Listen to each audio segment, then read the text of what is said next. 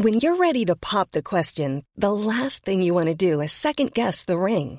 At Bluenile.com, you can design a one of a kind ring with the ease and convenience of shopping online. Choose your diamond and setting. When you find the one, you'll get it delivered right to your door. Go to Bluenile.com and use promo code LISTEN to get $50 off your purchase of $500 or more. That's code LISTEN at Bluenile.com for $50 off your purchase.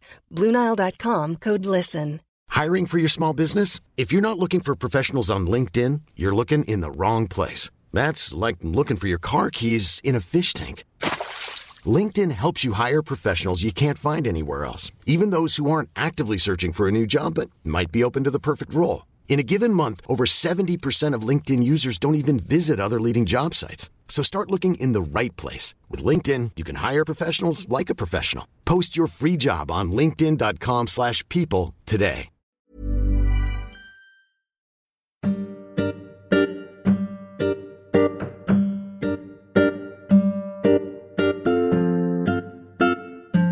Welcome to the Progressive Britain podcast. This is the extra show where we race through the big issues of the week. I'm Conor Pope and I'm joined today by my colleague Henna Shah.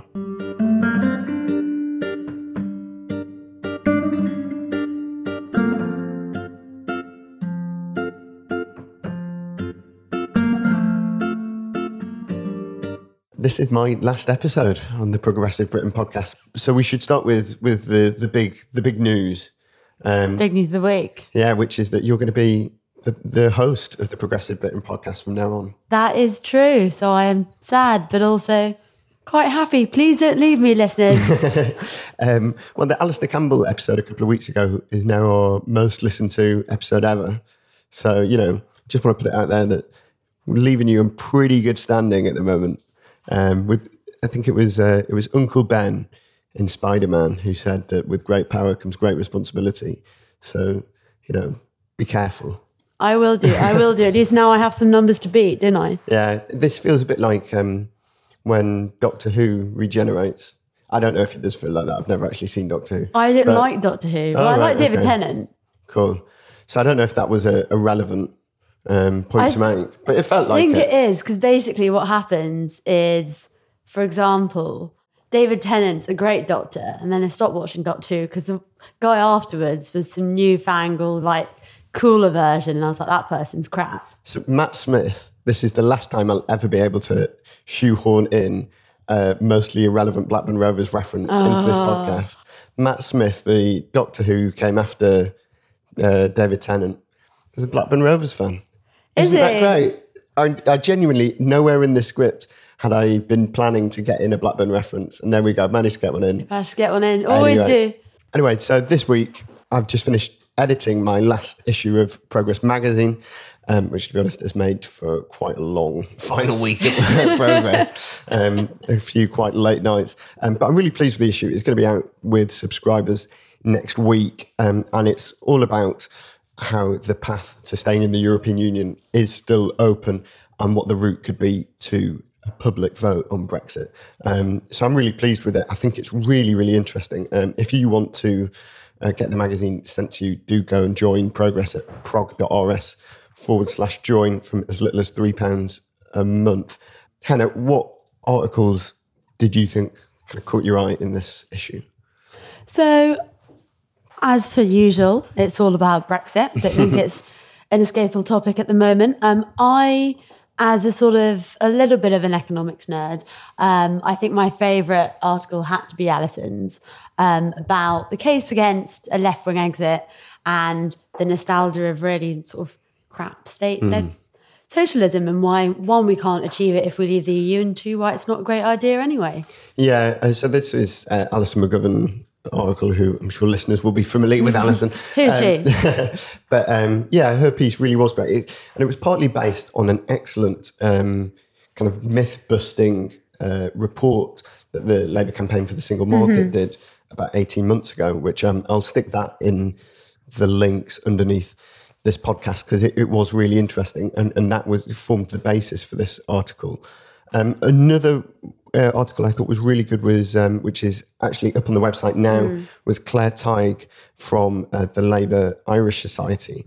Um, and she's written about why the backstop actually is really important. And that's something really interesting this week because Jeremy Corbyn certainly um, kind of implied during his media rounds after he met with Theresa May this week that actually Labour was kind of against the backstop and that a Labour deal uh, on Brexit could be reached without the need for a backstop, which I just don't think is true. I I don't see how you can reconcile getting rid of the backstop and not having a hard border in Ireland, or sort of keeping to the six tests that we've outlined and that Keir Starmer discussed. What was really interesting was that when he met May in the Commons and not in Number Ten, which was a great um, piece of staging by May's team, uh, he took in I think it was Seumas Milne and Karie Murphy, but not Keir Starmer yeah. um, which sort of signals where he's moving to as being,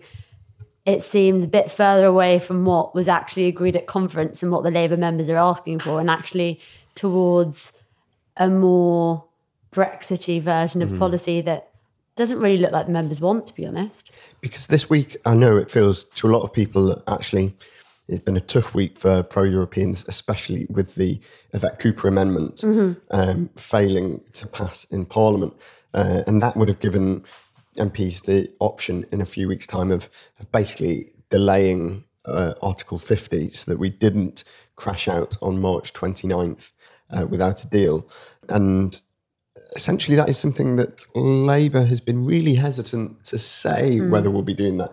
But you were saying Jeremy Hunt has, has actually been saying Yeah, from the Tory side. sort of he's made noises that we may now have to extend Article 50. Because if you look, I think the Institute for Government brought out a report, was it today, that basically said out of um, a n- number of, I think it was 11 policy areas, they um, analysed about eight of them just simply weren't ready for a n- no deal. And then I think today in the House, the Department for Education said that in an event uh, in the event of a no deal Brexit, that uh, the standards for school lunches would have to be ignored. Um, so it may be back to turkey Twizzlers and frozen food for uh, the children of Britain if we can't get them some nice fresh food. Jamie Oliver's going to be fuming. I know. Um, I quite like turkey twizzlers. Uh, uh, Richard, Richard Corbett, who's the um, leader of the Labour group in uh, the European Parliament, um, he's written a really interesting piece about postponing the Article 50 deadline, um, in which he kind of sets out what the different options are, how late you could delay it, what would happen to MEPs, uh, because obviously there is European elections coming up this May, and new MEPs have to be in place by the 2nd of July, which basically some people seem to think that then delaying Article 50 could only go on to July the 1st because otherwise we'll have to carry out European elections. He makes a really interesting point in here that actually maybe what if the UK delayed it and then just didn't have the elections until things are sorted out, which I think is actually really interesting. The EU isn't in the end going to kind of just boot us out, and it would cause some legal problems possibly, but there is the kind of possibility that actually the EU will be okay just to overlook that while Britain sorts out Brexit. Um, yeah, but the question does then arise what happened to the MEPs who exist already? Are they going to stay in Brussels? So, from what I understand of it, the way that the parliament's made up is based on the population that your country has. So, our MEPs have already actually been proportionally assigned to other member nations. So, if we still have MPs, MEPs in the parliament, either ones who've had their terms extended or newly elected ones, what are they going to do to stand at the back? The whole thing seems a bit awkward, to be honest. So his point is that if Europe allowed the failure of Britain to organise new elections to paralyse the Mm. European Parliament, then essentially what you're saying is that the other 27 countries, any of them could then choose to Mm. simply paralyse all European legislation uh, by not organising elections and and hold the EU, uh, you know, kind of um, hostage in that situation. So yeah, it is it is a kind of like kind of out there suggestion, but I thought it was really interesting uh, and wasn't something that I'd really considered. The What Britain Thinks of Brexit article, what did you make of that?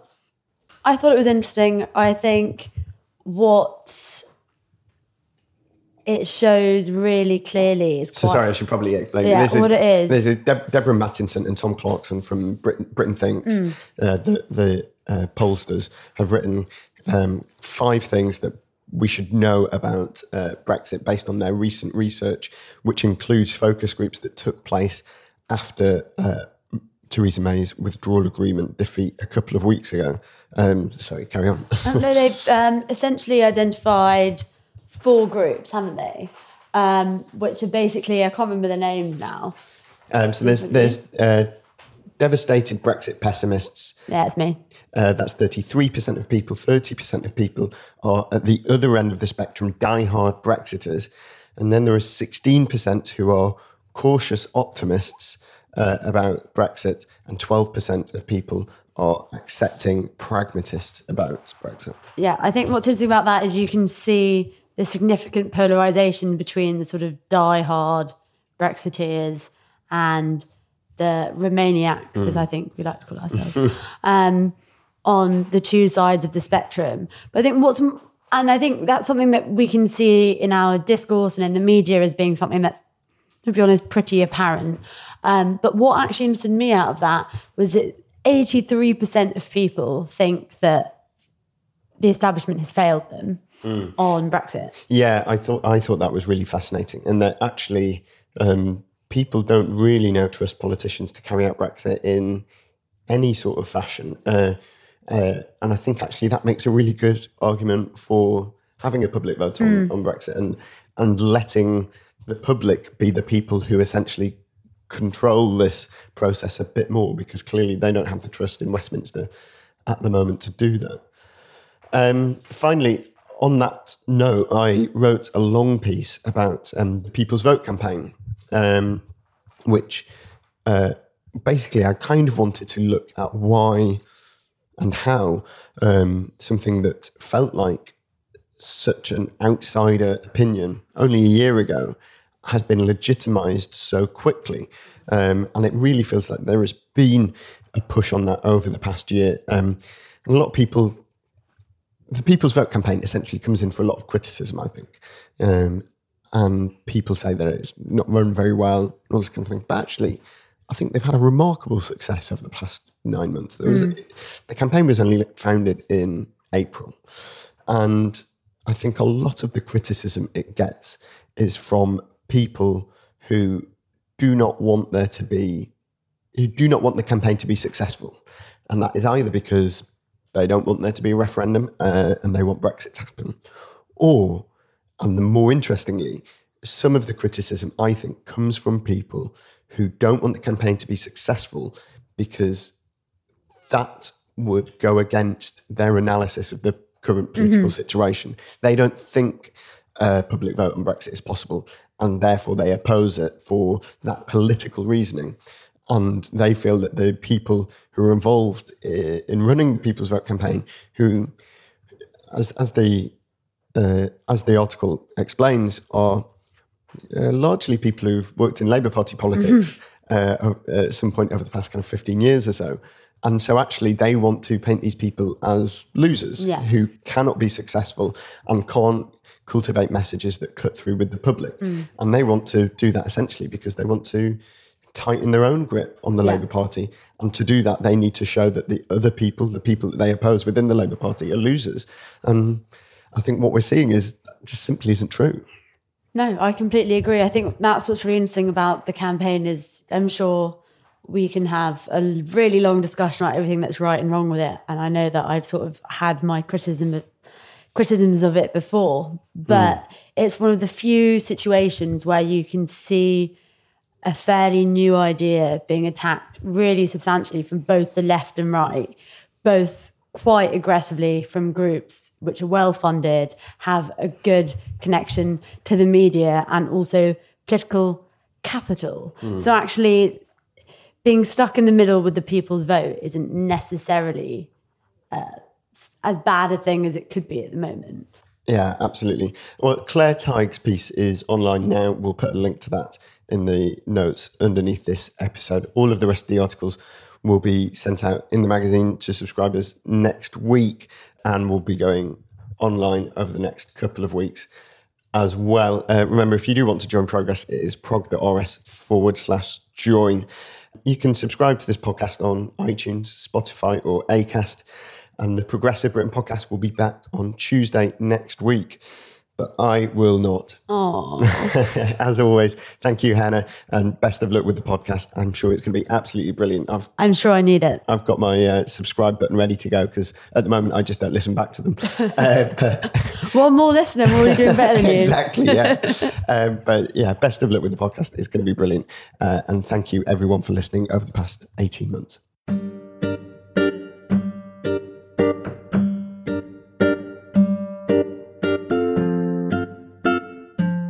You've been listening to the Progressive Britain podcast. The music is When in the West by Blue Dot Sessions, licensed under Creative Commons, and this episode was produced by Carolyn Crampton.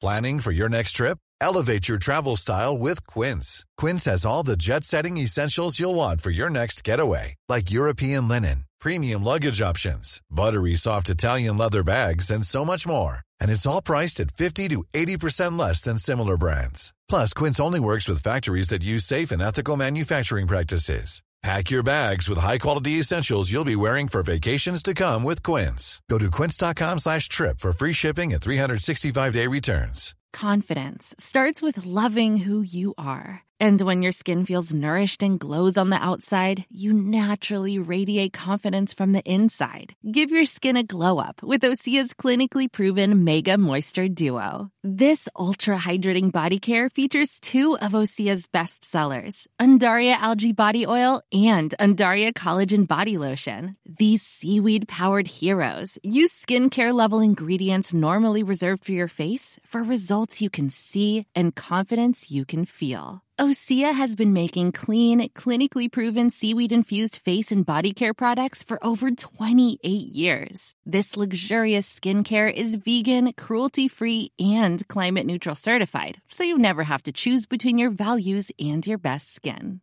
Glow from the inside out. Get 10% off your first order with code GLOW at OseaMalibu.com. That's O S E A Malibu.com code GLOW.